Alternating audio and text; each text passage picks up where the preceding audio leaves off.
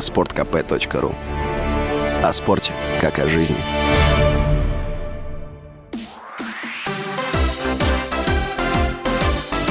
Новости спорта.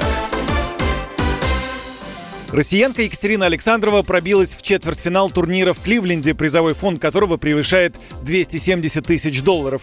В матче второго круга Александрова, 22-я ракетка мира, победила белорусскую Александру Соснович. За выход в полуфинал Александрова сыграет с китаянкой Ван Синьюй. Победительница турнира заработает 280 рейтинговых очков и более 34 тысяч долларов призовых. В прошлом году турнир в Кливленде выиграла россиянка Людмила Самсонова.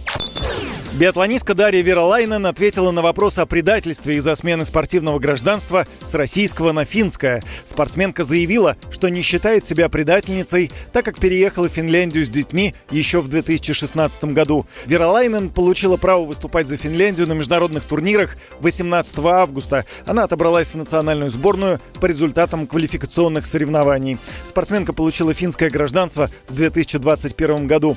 Веролайнен, бывший член женской сборной России по биатлону, биатлону. В ее активе два серебра этапов Кубка мира и бронза чемпионата Европы по биатлону 2014 года.